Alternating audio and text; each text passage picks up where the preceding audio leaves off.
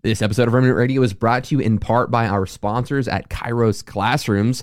Have you ever thought about learning a biblical language as a supplemental tool in your biblical studies?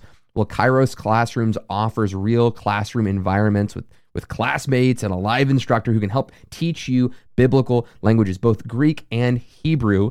You need to check out Kairos Classrooms today. Uh, the price for a single semester is crazy affordable for anyone, so check out the links in the description and use promo code REMNANT to get 10% off Kairos Classrooms. Check out Kairos Classrooms today. Discount code R E M N A N T REMNANT to get 10% off your semester. Hey, everybody, welcome to the wonderful world of Remnant Radio. Uh, today we are talking about devils, how to cast them out. Up until this point, we've done a couple episodes about how you get them, uh, but now we're going to talk about how to get rid of them. It's going to be an exciting episode. You guys stay tuned. You are watching the Remnant Radio, a crowd-funded show where we interview pastors, teachers, historians, and theologians from different churches and denominations. My name is Joshua Lewis, and this is my co-host Michael Rowntree. Together, we want to help you break outside of your theological echo chambers. If you're interested in learning about history, theology, or the gifts of the Spirit, this is the show for you. Got to give a shout out to James Bearfield who made this song. It's so good. I like it. It's a it. good song. It's a. It's. I can. I was like, I need anthem rock, but not like. I didn't know he made that. James Bearfield made this on his Shout computer. Shout out, James. Way to go, James. Yeah, good job. Uh, this is Michael. That's the other Michael. How's it going? And today Oh, hey there. We are doing our podcast called To Be Continued, where we talk about the gifts of the Spirit and how they have continued. Uh, today we're talking about demons. Not that demons are a gift, but uh, how I'm we use of the you. You gifts called of them the Spirit demons to and cast them out. Like you So always call devils. them devils. Well, I, I, think enjoy you have calling so them much devils. fun calling them devils. I do. Is it? It's the Pente- in the Pentecostal world, your your world, I- former world. Is that what they They, always they call just, them? I don't know. It's like you know when you say Holy Spirit and Holy Ghost. You know, you It say is. Holy Ghost with a little uh, to it, and you say The Holy devils. Ghost kicks out the devils. That's right. That's right. Okay. I call them. I call them critters. I want to I don't- accurately is- is represent that- what they are. Is that in the Bible, Michael? No, but the word demon today takes on so much more of a intimidating persona because of Hollywood, and so uh, the word critter is actually more fitting when you think about, you know, their abilities. Okay. Well, there you go. Granted. Well, welcome to the show, guys. Hope that you guys subscribe. We've got uh, some great shows coming up and shows that we've already had. Talked about witchcraft this week, talked about John Wesley this week. We've been doing demon episodes for a few weeks, so if you're interested in this episode and want to catch some of those, uh, just l- look up all our episodes on the devils and uh, casting them out and all, all that business. So that's been our Wednesday episode. Um, coming up this uh, this week on Monday, we have an episode about theology and the arts. How does theology speak into the arts? How has it done so historically throughout uh, the church? How can it do so today? And so, uh, so we're going to talk about all those things, uh, specifically in the in the field of music, will be the the primary area of art uh, we'll be focusing on, and uh, we also have history of the Baptist Church. History of the Baptist Church. Uh, I think we're filming that episode though. I don't think it's going live. It won't be week, live, but it'll be at four out. o'clock. That's true. Yeah. Okay. It's gonna be it's gonna be fascinating. Lots of good stuff coming So, down the pike. Hit that subscribe button, Subscribe uh, if you which aren't we've already. been informed it's Pike. It's Pike.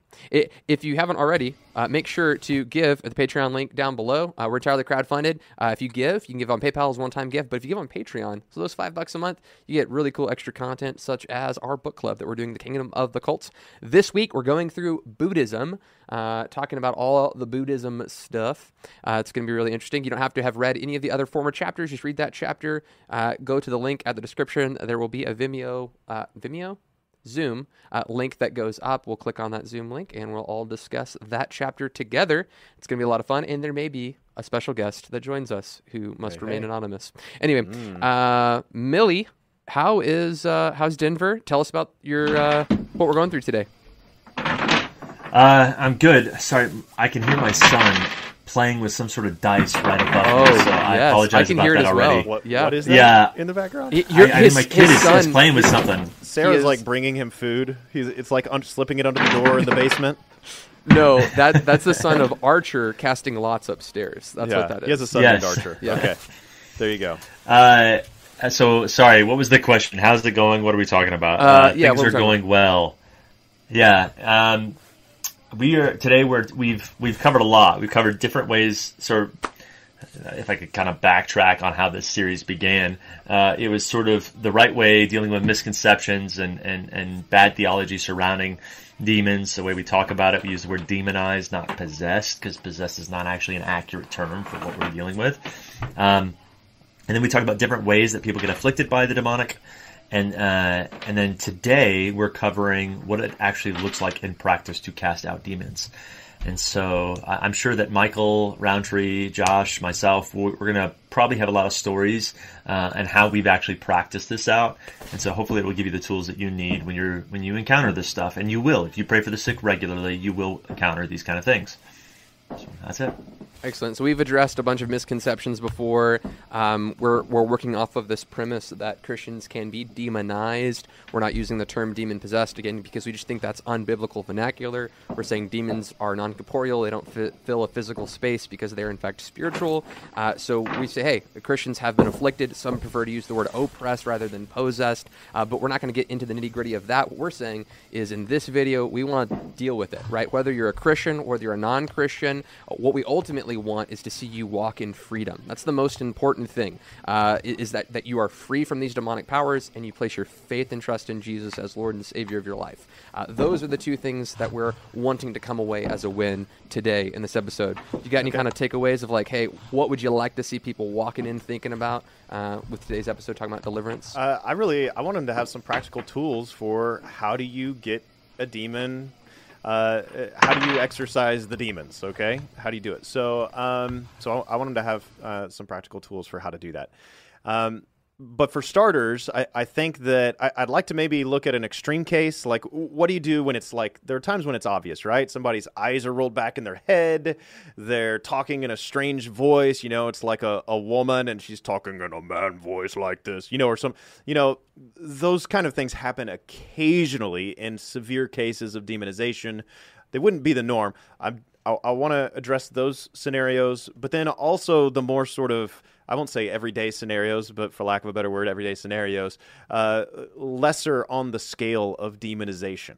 Uh, we talked about this in other episodes where, uh, you know, there are times when, you know, like if somebody holds a grudge for a week, right? Like, Ephesians 4 26 to 27. Do not let the sun go down on your anger and do not give the devil a foothold. Mm-hmm. So the sun go down, that's just one day. You hold on to a grudge for a week, you, you definitely open yourself up. You could get demonized from that. Does that mean that you're suddenly going to be the Gerasene demoniac, uh, you know, who's in the tombs in the Gospels where he's, you know, he's chained up and he's breaking the chains and he's scraping himself and he's naked, which is weird. Okay. But that's severe demonization. Okay. You're probably not going to get that from holding a grudge for a week but you get a demon. You could, and um, and so on this scale, from Gerasene demoniac on the extreme side to someone holds a grudge for a week, I'd like to address both of those. Are the tools any different for how you uh, exorcise the hmm. demons? How you deliver somebody? Interesting, so. Michael. Let's start us off. Where, where, where are we going to start, man? Well, uh, I think the question that, that probably needs to be addressed first is how do we know if a person has a demon? uh, you begin praying for somebody, and, and then the the topic's going to come up at some point. And so, how do you approach it? Uh, how do you know if it's there? Um, and so, uh, for that one, we've got I'd say one clear scriptural indication, but then you've got a number of different scriptures that sort of imply this person is demonized, and all of those are kind of worth, worth looking at. So uh, Rowntree, uh, and I'd be curious to hear your story on this. I, I, mean, I think I know the answer to this question, but I'm curious to know when did you first uh, find yourself interacting with something demonic? That's a good question. Um, well, there's there's when was the very first time, and when is the was the first time that you actually knew it, right? Um, because probably probably all of us have had interactions with with a demonized person and we didn't know it and that's why I think the gift of discernment of spirits is important. But I think what uh, I think what you're really getting at is, Michael, when were you in an, a situation where you were actively casting a demon out of somebody? And uh, and so I, I think that I would say. Um, when I was a youth pastor in my youth group, we had a, a former gang member.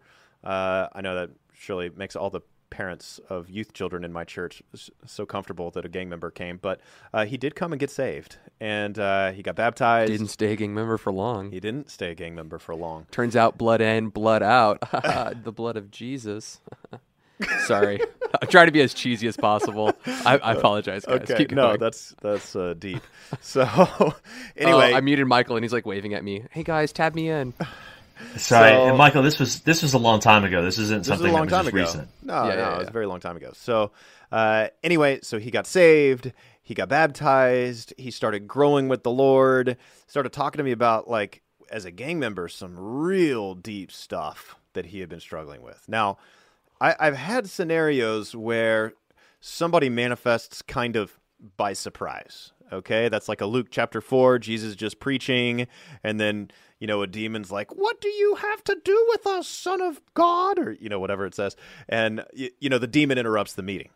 This was was not quite that. It it was more like I was just talking to him, and he had been involved in like not small sins, like terrible, like terrible sins, like you should go to jail sins, and Gang um, related sins. gang related sins. So uh, so I was like, man, this uh, this really could be an issue where there's, you know, I explained demonizations and and how demons can attach, and, and and there was also some there was some definite occult, so witchcraft, occult type stuff, which we did episode about on Monday, and um and I was like, man, I I would venture that you probably have some demonic attachments, and uh, what do you think of me just praying over you? And he's like, yeah, yeah, that's that's fine.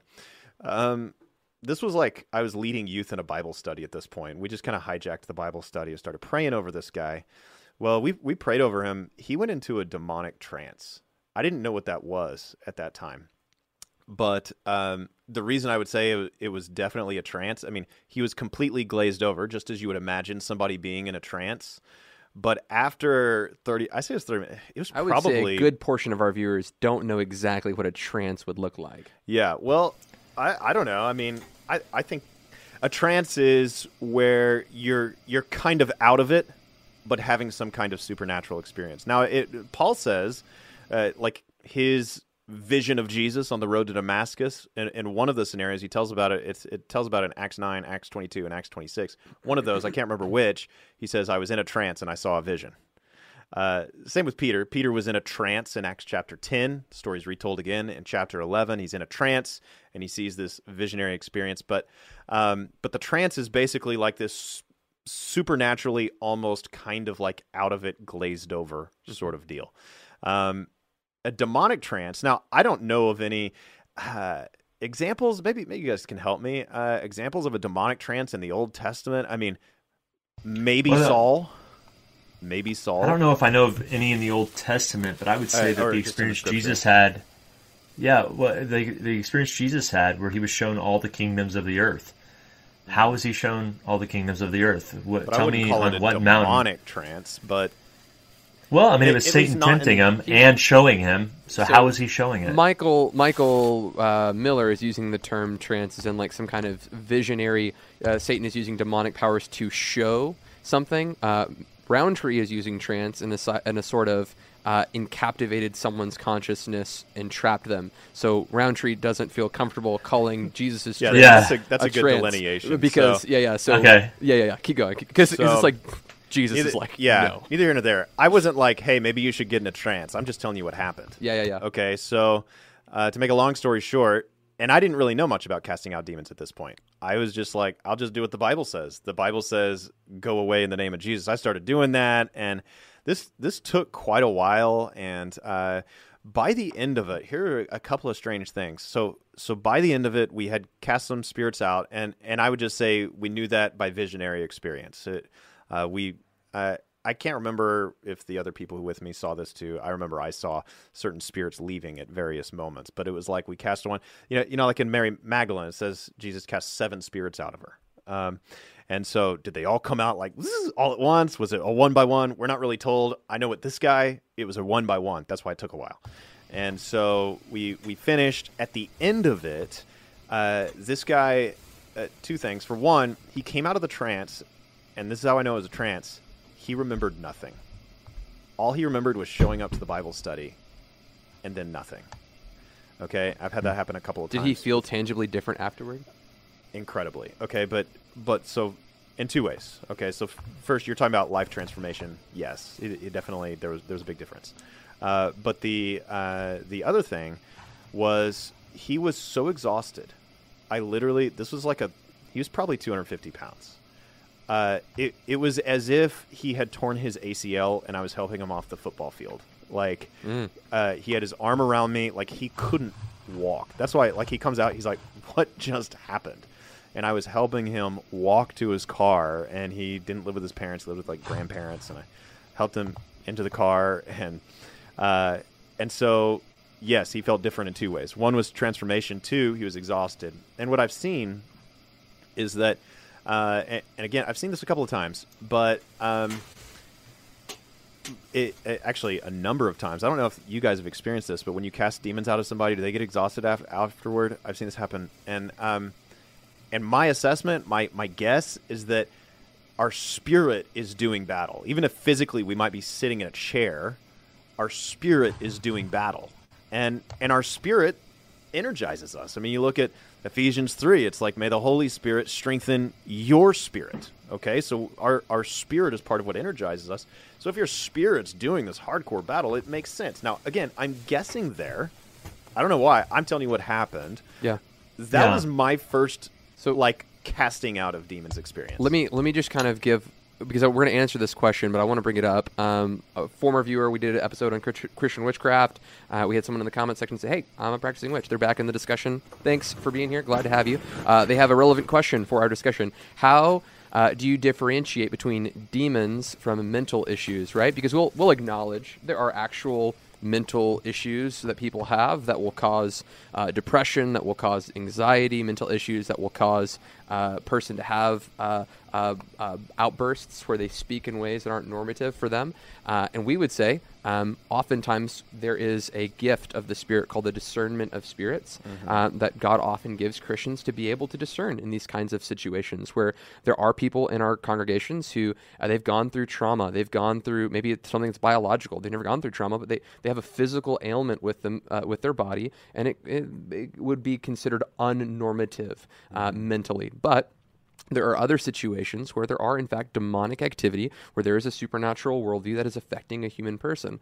Uh, and what we would do is we would say that God, uh, through what we would call revelation, supernaturally bringing something to mind, uh, makes us aware that this person is demon possessed or demonized. There's a story in the Bible of Paul and Barnabas going through and preaching the gospel, and a woman comes up to them, begin to declare by a demonic spirit, These men are from God, these men are from God. Now, if I'm going to try to read some interpretive lens into this text, it seems as if this woman would have gotten credit as a fortune teller, saying these men are perf- going to perform miracles, these men are sent from God. She's actually saying the right thing, but she would have actually been getting credit for that. So Paul turns around and curses her mute. Uh, he discerned that what she was saying was right, but he discerned that she was saying it in the wrong spirit. Um, so, uh, oftentimes, and again, I'm reading that into the text. The Bible doesn't say Paul discerned that this woman had a demonic spirit, uh, but it is in fact what happened. He did cast the spirit out. So, there are these moments in which we can discern the spirit in a kind of supernatural way. Uh, Sam Storms, a friend of ours, tells a story where they were walking through the streets and uh, uh, doing evangelism, I think it was, and when they, they kind of felt this this eerie, creepy, dark feeling come upon them where they were discerning, man, there's something demonic here. And they walked around the corner and there was a big old pentagram and a sacrifice laid out there on the concrete. And they discerned it before they ever saw it. Um, and I think the Lord does that. He prepares us for certain kinds of engagements and interactions with people, uh, and oftentimes can give us supernatural revelation of why that thing is there. Um, anyway, but that's neither here nor there. We just went through a couple of episodes where we talked about legal ground and how you can practice certain sins, and these certain sins, like Michael mentioned, unforgiveness, that can give the demonic powers legal ground to have access to your life. And oftentimes, the discernment of spirit will actually work alongside that. So, you know, this is a demonic spirit. Oh, and this one's here from unforgiveness, or this one's here from uh, outburst of anger, or this one's here from X, Y, and Z, practicing witchcraft, that kind of thing. Millie, Well, I think the, the tough, yeah, the, the tough thing about this is you don't really know if somebody has a demonic spirit unless the Lord reveals it, or unless that thing reveals itself, and that also will happen. Um, and I, maybe another way to think of it, or is unless that thing is revealed, because there's a clash of kingdoms, like the heaven, uh, the the kingdom of heaven has shown up, and that thing is now forced to make itself known, so it can be dealt with and expelled. Um, but I would say that the, the, tough part about saying the only way we would know is through discernment of spirits is um, that it doesn't feel very definitive. Uh, but no different than any of the gifts we've talked about. When it comes to uh, prophecy, words of knowledge, you don't really know until you begin to start dealing with it. And so, uh, a number of examples I've shared throughout the last several weeks of, of people that I felt like were demonized. Um, I mentioned a lady who who uh, was practicing clairvoyancy and necromancy, and uh, the way I knew that she had a demon was I commanded it to come forth, and it revealed itself. Um, and similarly, I've had other situations like where in South Africa, I'm trying to talk to a person. Yeah. Sorry, Hey, go ahead. To interrupt you, um, when you say come forth versus come out or leave, wh- why did you say come forth? Were you asking it to manifest? What, what were you particularly asking of it? Yeah, that's a good question. So in, in this case, the woman was asking me, "How do I know there's a demon?" And I said, "Well, would you like to know?" And she said, "Yes." So that's when I said, "In the name of Jesus, come forth." And when I said that, it was like screaming. Uh, you know, she was feeling something clawing at her stomach. And, and in the same way that I told it to come forth, I told it to stop and, Yeah. and uh, leave her alone. Yeah. I, I think that on this uh, mental illness versus uh, like demonic thing, I, I would say that the same caution that we show with physical illnesses, we need to show with mental illness, right? So with physical illness, we know, for instance, from Luke 13, we talked about this one, the woman whose back is bent over double because she has a disabling spirit. So we know that some physical ailments are demonically caused. But there's not evidence that every single physical ailment is demonically caused. That's right. Uh, same with mental illness. Uh, the Gerasene demoniac that I talked about earlier. If you have a guy who's naked living in a graveyard, chances are that's mental illness, right? And, uh, and so he has mental illness, and we know from the text that there are demons involved. And so I would suspect that in our secular culture, that the cause of mental illness more often than what we give credit for, which in a secular culture is zero, is actually there's a demonic connection. But we also want to be cautious that not every mental illness is has a demonic connection. And uh, and so I think we have to make that distinction. And and what I see between you, Josh, and Miller, you, is that Josh, you talked about the need for discernment of spirits, and uh, Miller, you talked about the need for uh, just, I mean, observation. I mean, when she starts screaming at the top of her lungs, that's kind of obvious. Somebody's eyes roll back in their head. That's obvious. In the scripture, we look at Saul and an evil spirit comes upon him. We read in 1 Samuel 18 9, I think it is. And then in chapter 10, he's raving like a madman and he has a spear in his he- hand and he's trying to kill David. Okay? And so there's certain evidences that we can physically sometimes observe. And there are sometimes where the the gift of discernment of spirits is just necessary because it's not so obvious. And so we would validate both of these and encourage people to exercise caution that just because you have a mental illness or your friend has a mental illness, that doesn't necessarily mean that there's a, a, a demon associated with it. That's right. And, and we would say that one of those grounds of like, hey, there's spiritual discernment that we have access to. Uh, that is a spiritual gift that the Holy Spirit gives. But we also have just like logical reason as we're as we're investigating these situations. We would see this in First John chapter four. Uh, uh, don't believe every spirit, but test the spirits to see whether they are from God. For many false prophets have gone out for the world. But this is uh, how you know the Spirit of God. Every spirit that confesses that Jesus Christ has come in the flesh is from God, and every spirit that does not confess that Jesus is not uh, does not confess Jesus is not from God. So here in this passage, it talks about right Christology, right theology of who God is. Uh, we find in the scriptures that we're not wrestling against flesh and blood, but these spiritual principalities. As we read through the Kingdom of the Cults book, um, I, I- I think early on I told our guys like, hey, if you read through this, you're going to realize that these chapters are going to start repeating themselves because what we have is we have actual spirits that have been teaching the same thing for thousands of years to people, and we can think that these are just, hey, that's just a con artist who's trying to scam people out of money, or you can say there's actually a spirit behind these things, orchestrating things so that people worship in a certain way, and, and the demonic world knows, hey, this is going to work. Uh, you know, Paul. as I hit myself in the face with a microphone, uh, Paul uh, was even warned the Church of Galatia, "Hey, these spirits are going to portray themselves as as spirits of light, but they're they're devils." Or Did doubles. you like it? Snuck it back Yeah, in. there it is. Devils.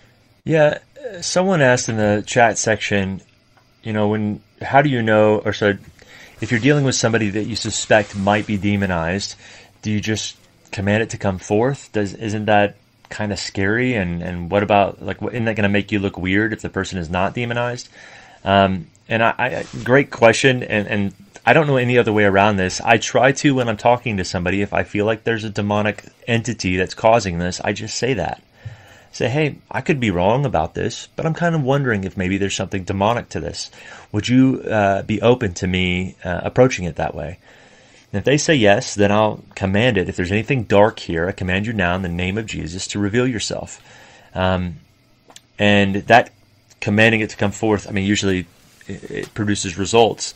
Either uh, the person will feel something, or uh, you know, I've had demons talk through a person and, and reveal itself. So um, that's the only way I know how to do that, other than the Lord just showing me through some sort of gift of discernment of spirits. Yeah, I would I would say too. Uh, I mean, as a pastor, I try to be cognizant of where the person is at. So like, if it's in my church and they've been really schooled in how how demons work, I might just straight go for it. Like like, bro, I think that's a demon. Boom. You know, I mean, maybe a little bit more than that, but essentially just straight line. Okay, there are other times when somebody has no grid outside of just what they've read in the Bible, but no grid in terms of experience. And I might even maybe they're maybe they're a cessationist, maybe they even like are kind of against those things, but I, I sense it's there. Uh, I, I I've cast demons out of people without them even like knowing that's what I was doing, right? Like, so I, I might do something like this if I wanted to gingerly sort of pastorally walk into it. Uh, and, it and it depends. If I have time to explain, I, I might do like a theological explanation and then do it. But if I don't, like maybe I'm on a prayer team at the end of a service, there's like a 30 person long line. And I, I just, every situation is different, is what I'm getting at. But sometimes what I've done is, uh, it, it, and maybe this example will work if it's a child, for instance. I don't really, and I have cast spirits out of children. Okay. I don't really want the child being like, um, devils live in me. You, you, know, like I don't even want that to be a thought, right? And so I, I might say to the to the child, like, if I really sense something, and it's happened a few times, if I really sense something, I and, and a parent was with that child, uh, I might say to the, uh, I, I, might kind of address the parent, like, hey, would you mind if I, uh, I, I felt like there was maybe like a dark spiritual power, kind of like attacking this kid, uh, you know, coming against them, and I and I just kind of want to address it and and make it go away. And parent, you know, if I get their permission, and like, I, I might say to the kid something like, "Hey, uh, so I just want to I just want to tell, like, I just feel like a something like a I, I might use the word bad angel or like you know something bad is coming against you. I just want to tell it to go away." I just tell, and I, and I just say, I just tell anything that's attacking this kid, anything that's uh, that, that's messing with this kid's mind or whatever, we just tell that thing to go away, to leave that person in the name of Jesus. Now, that kid is not going to come away thinking like, you know, Michael Rowntree just delivered me of a demonic power, a spirit of such and such. Like they're not even going to say, they don't even really know, but I've seen it produce freedom, and I just found that it, it it's really situational in terms of what I say. It's good. Yeah, Miller, we've we've talked a little bit about okay, so if we think we discern there's something spiritually going on, we're going to address it. We're going to talk to the person. There's just there's just tactful ways of doing this. You need to be tactful. You don't need to be like, "Hey man, you, you don't scream from the altar. I think you got a devil because your porn addiction." Like you don't just, you know, you're not trying to embarrass people. There are people who have to live after this kind of session, and I think one of the things that hasn't helped is that when people come into this arena of deliverance, they feel like they have like this. I have this special and unique power to cast out demons uh, because I've done it, and most people don't have experience like I do. So it becomes this show, and at the expense of the person. So we want to we want to not have we want not want to not do that. We want to honor that person. That person still has to live in their Christian community after this moment. Uh, but Miller, once once we realize, hey, this has happened. This this thing has come to the surface. We realize it's there. How do we cast it out? Yeah. Okay. Again, I so there's some caveats or some uh, what you call them uh, airbags, Josh. that we should give. Um, when you're dealing with something demonic, it's probably dependent upon the context that you're in, how you're going to deal with it. So if I'm in a small group meeting where it's become apparent that somebody's dealing with something demonic, I don't mind in that environment making the small group about that person and them getting free, so long as that's what they want. Like in other words, they they don't desire to to remain in sin that would allow that thing to stay there. They're they're repentant. They want to be free from this once and for all. Um, so I don't mind making the focus because that's a small environment where you can care for the person properly. Now, if I'm at a church meeting and I have somebody come up to me and I begin to notice that there's something demonic, depending on the level of demonization that I feel like I'm dealing with, I may deal with it right then and there, or I may set an appointment, a private meeting where, where we pray for this. This literally happened uh, last week at my church. Somebody had been watching these episodes, showed up at my church on Tuesday night, and so she told me on the front end, hey, I think I'm demonized. And uh, based on what she was telling me and why she thought she was demonized, I was like, this is probably not something I can do uh, at the front of the church for about a five ten minute prayer time. And so we had a private room that we set aside, and we went with her, my wife and I. And that's another thing is I never do this by myself. Uh, Jesus sent them out That's by good. two, and I think this is in, incredibly important today that we don't cast demons out by ourselves for the most part, especially if you're in a private setting of some sort, just because there's no telling what kind of accusations could get flung your way. And I, I, I have that as a rule of thumb, not just for dealing with the demonic, but dealing with you know somebody who wants uh, counseling, uh, prophecy, somebody who wants healing. I just I try to make sure that there's an environment where there's accountability and disclosure uh, to where it's above and beyond reproach. So uh, the other reason we do that, especially with somebody who's demonized, is because we don't need the the enemy to embarrass them any further than they've already been harassed and embarrassed. So it's to protect them as well. Now, uh, if somebody comes up to me and it's you know I, I can sense that there's something there. Michael and I dealt with this. We had a guy who was who was he had acid reflux, and um, Michael and I were praying and trying to figure out okay what, what do we think the cause of this is and i, I can't remember michael but I, I think you had a vision of uh, him getting caught in a shameful act and when you had that vision we asked him like hey did this this happen to you and he was like yeah uh, and he i'm not going to share the details of it but the point is that shame that he had been embarrassing so embarrassed by uh, getting caught in this shameful act had caused some self-hatred um, and he had never really forgiven himself for that and so we walked him through a prayer of repentance and then commanded something to leave. We felt like there was a, a demonic spirit there. Now that was something we could deal with in five to ten minutes um, because you know it was a less severe form of demonization. And when we dealt with it, the guy's acid reflux had been completely healed. He went and ate McDonald's afterwards, and you know here we are. That was back in uh, I believe it was 2017, if I'm not mistaken, Michael. Um, Yeah. and so we're four years later. I talked to the guy just a, about three weeks ago, and he's been free ever since. And we've we've told a couple of stories about this. Miller told stories about people who were practicing necromancy and talking to the dead, and you know they were Christian, and they were I say they were Christian because um, they were professing faith in Christ, but in addition to that, they were trying to syncretistically merge in these necromancy spirits. And and Miller told them, hey, if you're gonna be a follower of Jesus, you cannot do this. There's no mixture here. This is not a thing that we practice, and they weren't willing to let it go. Uh, but said, hey, maybe come back later. I had a similar experience when we had a, a young girl youth camp come up to us. She'd been in and out of mental health hospitals, but we also knew that there was a sin that her parents kept busting her for that she would not repent of. And you know, she came to us and was like, hey, I think this is demonic. You know, the speaker might have talked about it that that week at camp and or that day, not not, not night at camp, make it sound like it's a multiple week thing. And uh, so she asked us, hey, would you pray for me? And I just said, hey, well, are you willing to let go of this thing? We, we know that you're wrestling with it. We know that you, are you going to change and not keep doing this? And she said, no, I don't think. Or well, she said, she goes, I'm not sure. And I was like, okay, well, we can talk tomorrow. And when I talked to her tomorrow, she's like, no, I'm not ready. And I was like, okay, I can't pray for you because biblically, I'm held responsible. Because if we cast this demon out, the Bible talks about seven more evil coming back if you're not mm-hmm. filled with the Spirit. Uh, and these people who are saying, hey, I, I want to rule my life. I'm not going to be submitted to the Spirit. I'm not going to let the Spirit lead me and guide me in my ethics. Uh, that's not an area that you can have confidence in when pastoring. Yeah. Hey, I want to come back to something that uh, came up in the chat uh, two or three times after I mentioned. I said something about like a uh, a bad angel in reference to a demon. Of course, you know we've done episodes on this before. Right. That one of the common theories from First Enoch, which is not part of the biblical canon, more, uh, one one of the intertestamental Pseudographic books. works. Yeah, Yeah. and It's not um, pseudographic. any, anyway, but it, it teaches that the source of demons. What is a demon? It says uh, it teaches that a demon is uh, the disembodied spirit of one of the Nephilim that first arises in Genesis chapter six. And read about that story. But we've done episodes. What are the what are the names of the episodes we've done on this subject? Oh, tons. And we've done episodes with Heiser, me and Miller early on in this discussed just briefly, hey, if you take Heiser's take on this or that. Um, uh, but tons. You, you can you Yeah, can type in Nephilim, you can type in Enoch. Anything we've done on can type in- Nephilim, anything with with Heiser's probably mentioning it. Probably. So I I think that's a feasible theory. That might be right.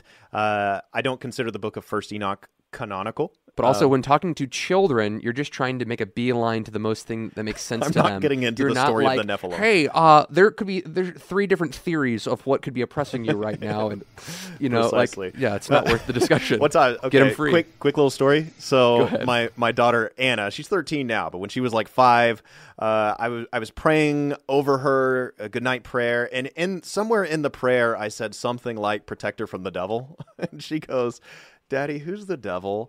And and I was like, "Oh, I guess I haven't like really done a whole lesson on this." So, uh, you know, at the time, she watched Dora the Explorer.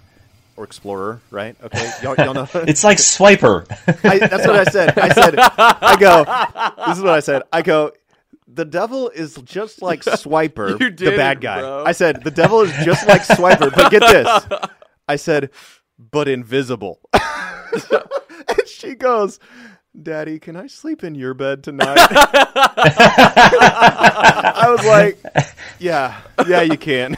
That's great. yeah, so she got to sleep in our bed that night. oh my That was, that was a parenting Uh, right there. hey, uh, another question that would be worth tackling is from Alicia Hoot. Hout. I don't know how to pronounce that. Forgive me.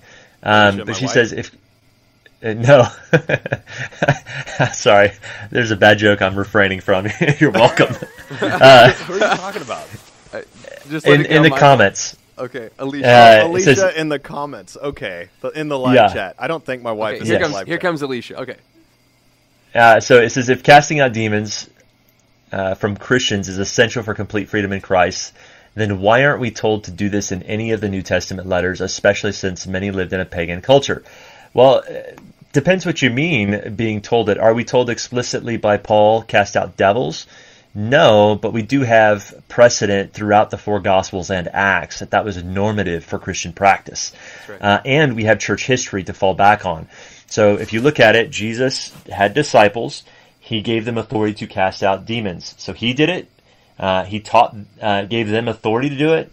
They do it. And then the early church practices, they do it as well. Uh, and so the fact that you see, um, part of the messianic profile being casting out demons and healing the sick uh, should, by example, um, demonstrate to us that that's part of Christian practice for us as well. Uh, in the same way that Jesus preached the gospel, he had the disciples preach the gospel, and part of that was demonstrating the advancement of the gospel by casting out demons. So, Yeah, so Uh, the, think- the question could be coming from a couple different angles. One of them could be just like, hey, um, uh, the prepackaged assumption is that all Christians live absolutely free of demonic power. Um, I think that's probably the assumption in the question. And in saying, hey, this is an argument from silence because there is nothing in the Bible that says cast demons out of Christians. Therefore, you must not need to cast demons out of Christians. Now, we touched on this a couple of times. Paul, in I believe it's Second Corinthians chapter 12, says that there was a messenger from Satan sent to buffet him. Okay. Now, again, that seems like there's some kind of demonic affliction. Now, someone will say, oh, that's oppression, but not possession. But again, we've talked about this. There's no such thing in the Greek of possession and oppression. It's just demonized. They're non corporeal spirits that are afflicting people. They afflicted Paul, and I think Paul was a Christian. Um, now, in, in his given situation, this might have been a sickness that was given to him. We don't really know what it was, but the ultimate goal was that Paul was saying, Hey, I'm boasting in Christ's power to be made perfect in this situation. So, again, in, in these kinds of situations where they're believers or unbelievers is unimportant, what we do see is they're demonized. Now, if, if you are a Christian, you know, and, and hold a New Testament worldview when it comes to the scriptures, the Bible does not say uh, that every d- demon was defeated at the cross uh, at all. In fact, it says that Christ has made everything subject under his feet, and yet we do not see all things yet subject under his feet. Ephesians chapter 1, uh, is it Ephesians chapter 1? It talks about the prince of the power of the air.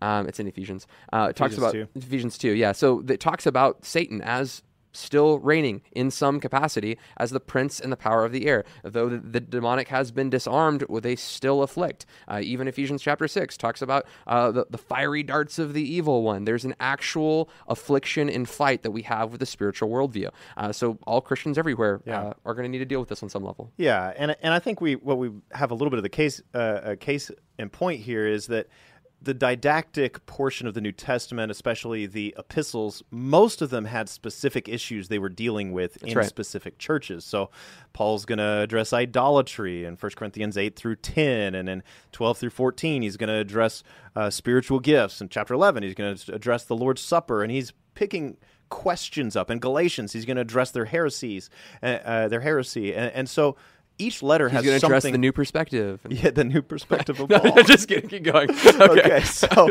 in each letter there's something specific and so uh, and so do we want to say I, now i'm trying to think i'm racking my my mind my brain here i know the new testament uh, the didactic new testament the letters okay i know they talk about baptism i'm trying to think of a of a command is there a command in the epistles to baptize people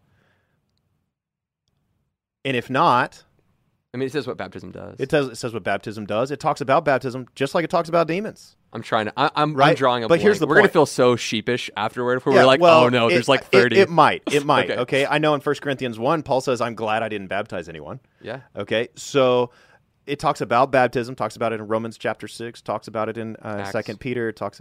Right. But, and there are lots of examples of it in the book of Acts. In Matthew 28, he just specifically tells us. Now, that's a narrative. Yeah. My point is, we've got narrative, we've got epistle, and they're different. And in the narratives, the four gospels and the book of Acts, they are replete with examples of demons leaving Yeah. and demons being cast out. Do we want to look at these like these are just newspaper accounts? Or do we want to look at these as though they're actually telling us how to live via story? I would say it's the latter. And and again, we I want to make sure that when we're when we're talking about this, okay, there's a there's a demonic force, there's a person that comes uh, in front of us, and we realize that there's a spirit here, and we say, hey, we're talking to the person, we're like, you know, repent of this sin. They repent of this sin. You cast out this demon, or you cast out this demon, and then you have them repent of their sin. The cart before the horse. It doesn't really matter in this given situation. Uh, but but how is it that the Christian has power?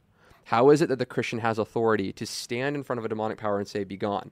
Now, what if there's like a Jewish sorcerer or a person who practices witchcraft, or uh, maybe a Buddhist who comes in and they all have their little exorcism and they all want to practice a certain kind of position? What gives us the power and authority to actually cast out demons?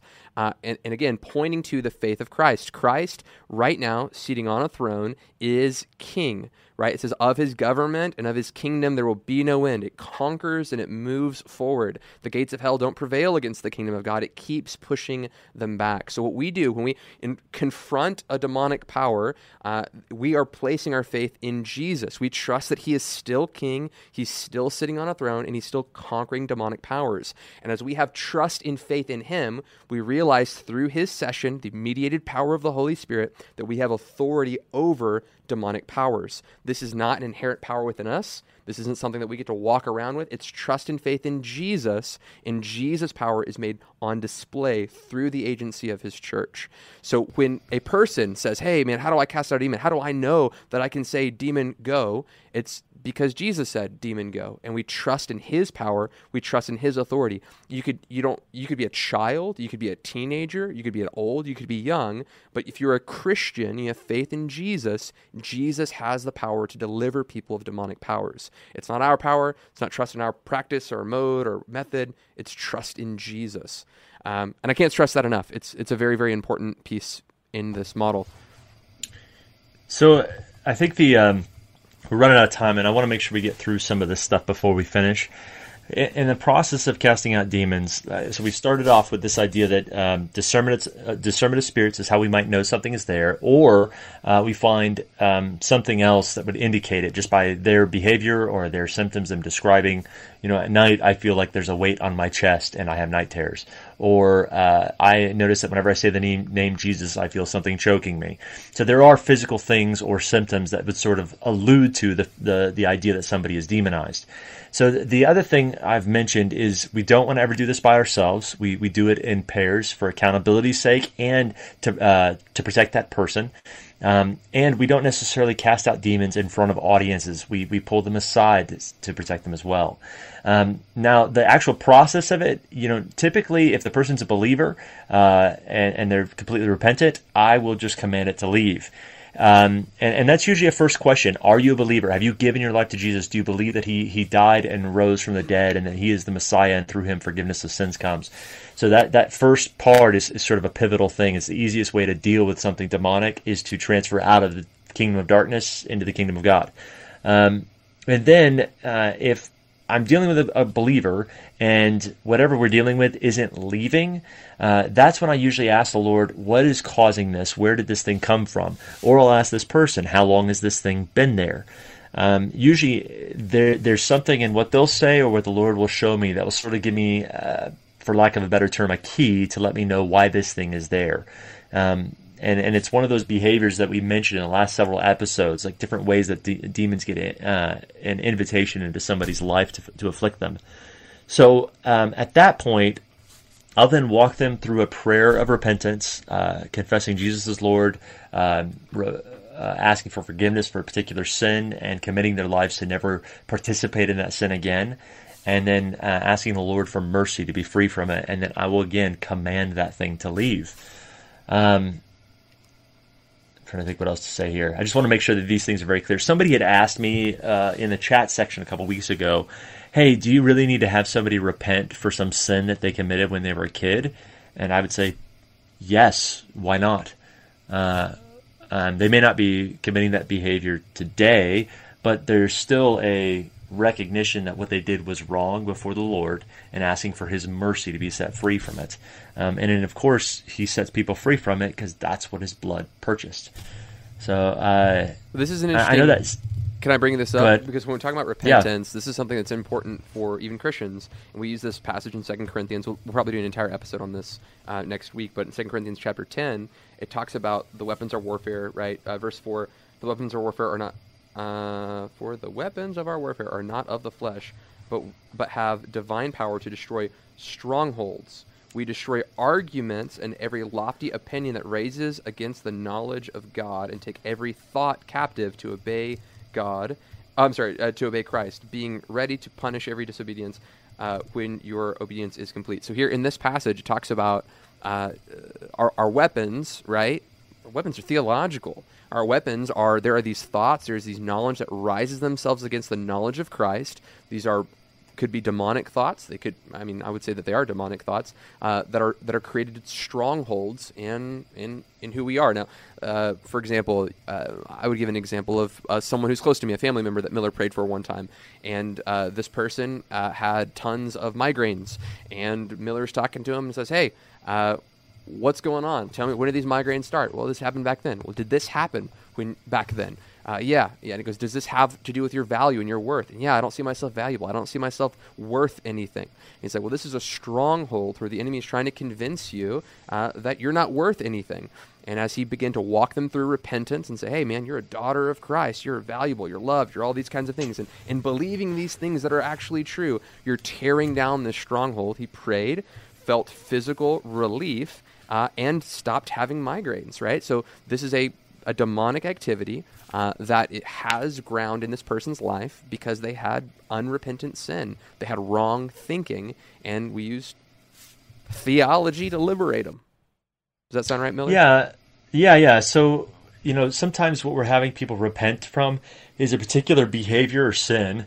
Uh, and the other thing that we have people repent from is a demonic way of thinking or a stronghold of the mind, which next week I think we're going to cover in some length how to tear down strongholds.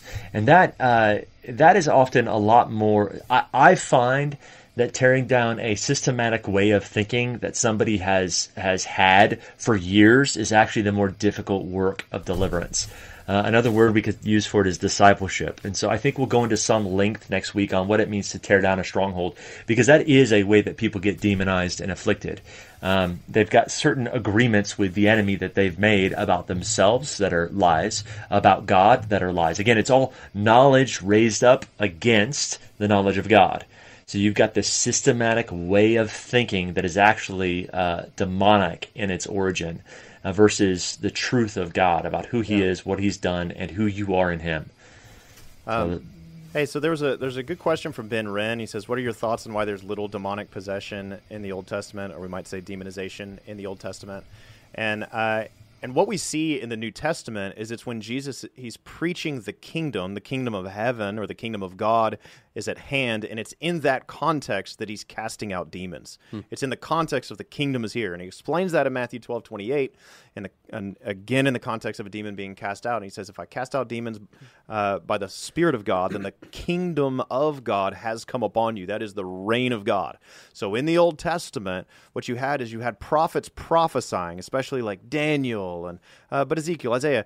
There's a kingdom that's coming and the, the kingdom of God is going to be one day over all of the earth, and God is going to come and he's going to reign. The kingdom of God is just the reign of God, and he's going to reign over all things. He's going to reign over all of the earth. And so the uh, the Old Testament saints were looking forward to the coming of this kingdom, and Jesus comes and he says, "Ta-da, it's here." Yeah. Okay, the kingdom is here. It's good. Now, it's both here and it's coming. The full consummation is at Christ's return, but but he comes and he launches, he inaugurates the kingdom of God, and part of and that explains his healing ministry as well as his casting out of demons ministry, because because where uh, where Jesus reigns, a demon does not. And so, where the kingdom of God is coming upon somebody's body, that demon has to go. And so that's why he sends out his disciples and he says, Go and preach the kingdom and heal the sick and cast out demons. Because the healing and the casting out of demons are associated with the reign of God coming over somebody's body. Okay? And so and so this is really the bigger theological reason why even though we don't have a command in the New Testament epistles, go cast out demons, uh, this is the big picture reason why we believe that we are to follow the narrative of the Gospels and the book of Acts, the example that is set for us, because we believe that the kingdom of God is advancing. And if my ministry is one of preaching the kingdom, it should also be one of demonstrating the kingdom. That uh, that part of the the ministry of the church in advancing the kingdom of God on the earth should be advancing healing ministry and casting out of demons because that's what it looks like when God reigns over human beings. Demons have to go. So it's good. I think I got kind of worked yeah. up there. No, no, no, it's good. Let me uh, let me oh, elaborate but, on but, that but one. so why was it not so much in the Old Testament? Because the kingdom wasn't here yet. It started in Jesus. It advances through the church age, and it's consummated at the return of Christ. It's good. I, I think what John has to say in uh, John chapter one is is parallel to what Michael has just said. Uh, says the light of the world came and it exposed what was in darkness. Why don't we see a lot of demonic activity? Because the light of the world hadn't come to expose what's in darkness. When Jesus shows up, uh, he starts preaching the message of the kingdom. These things are forced to come into the light because the light is present there. And I, I would say the same thing is true with believing Christians uh, as we preach the kingdom, you will have these examples where the light of, of the Lord Jesus uh, is present and it exposes what's there. Um, yeah, I've got a, a, question in here. Again, Devil's Daughter asked good question. So if someone's not a Christian, um, is it like mandatory that they have to be demon possessed? The answer is no. No, absolutely not.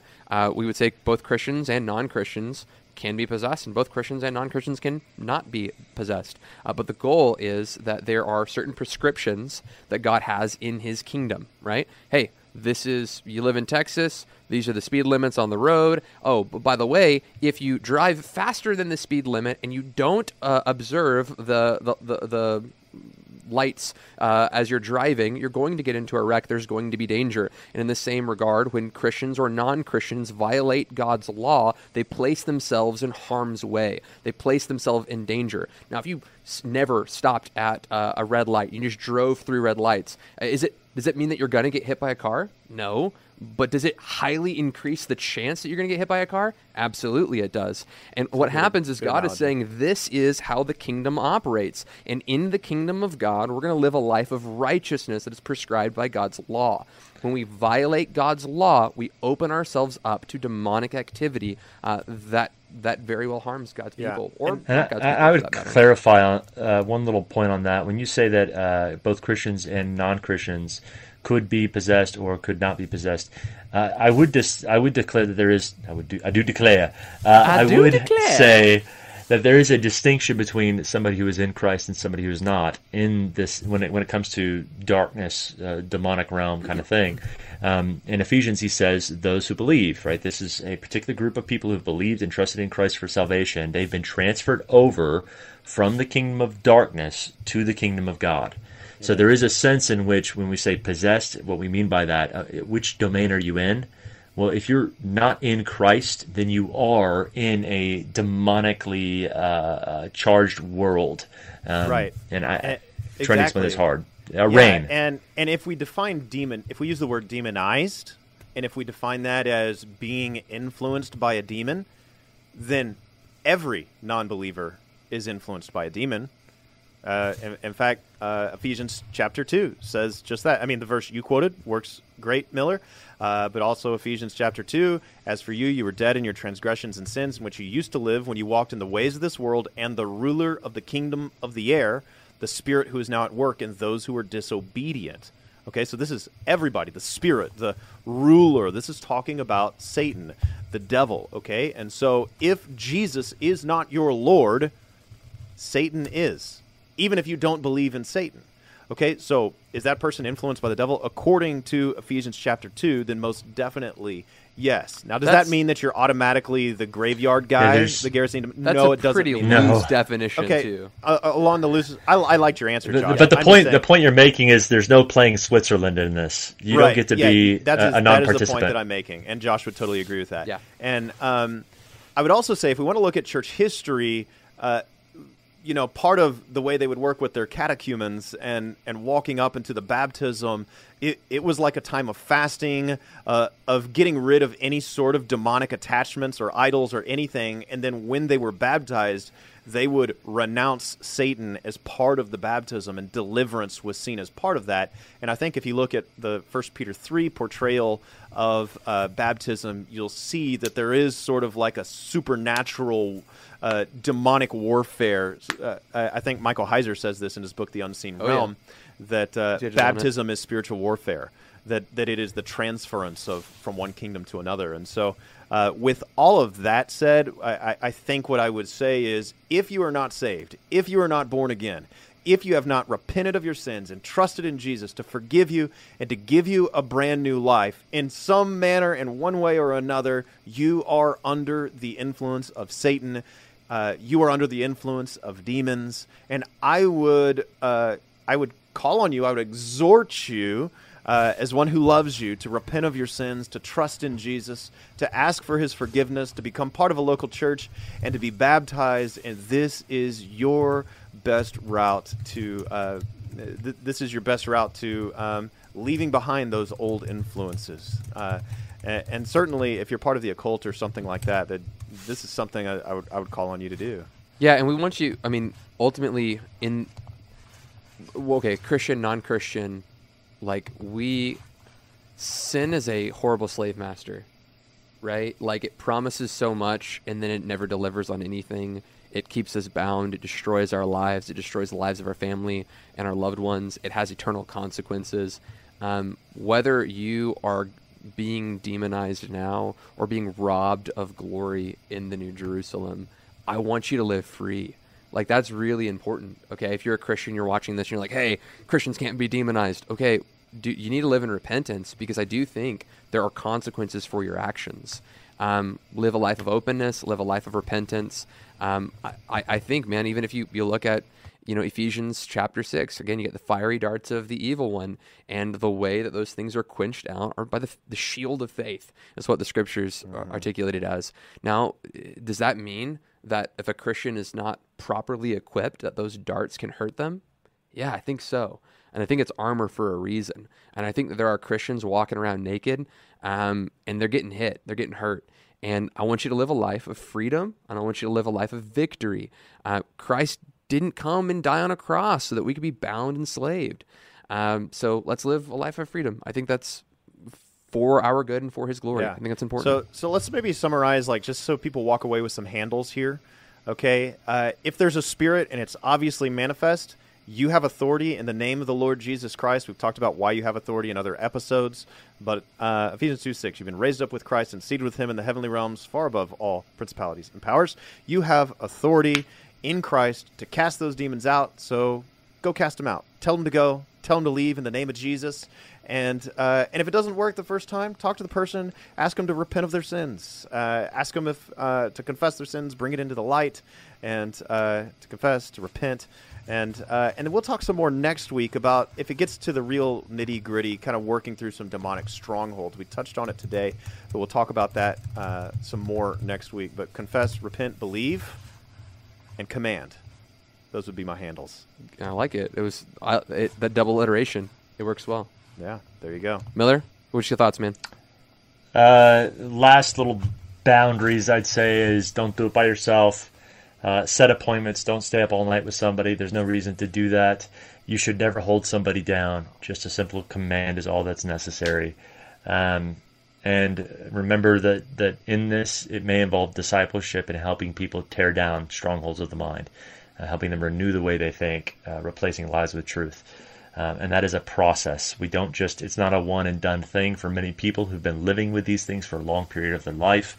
Uh, as I gave testimony, I was demonized for a large chunk of my life, spirit of abandonment, rejection, and that has taken a great deal of work of changing the way I think about myself and about God uh, to live completely free. So that's it. Uh, next week we'll we'll discuss uh, strongholds of the mind more in depth.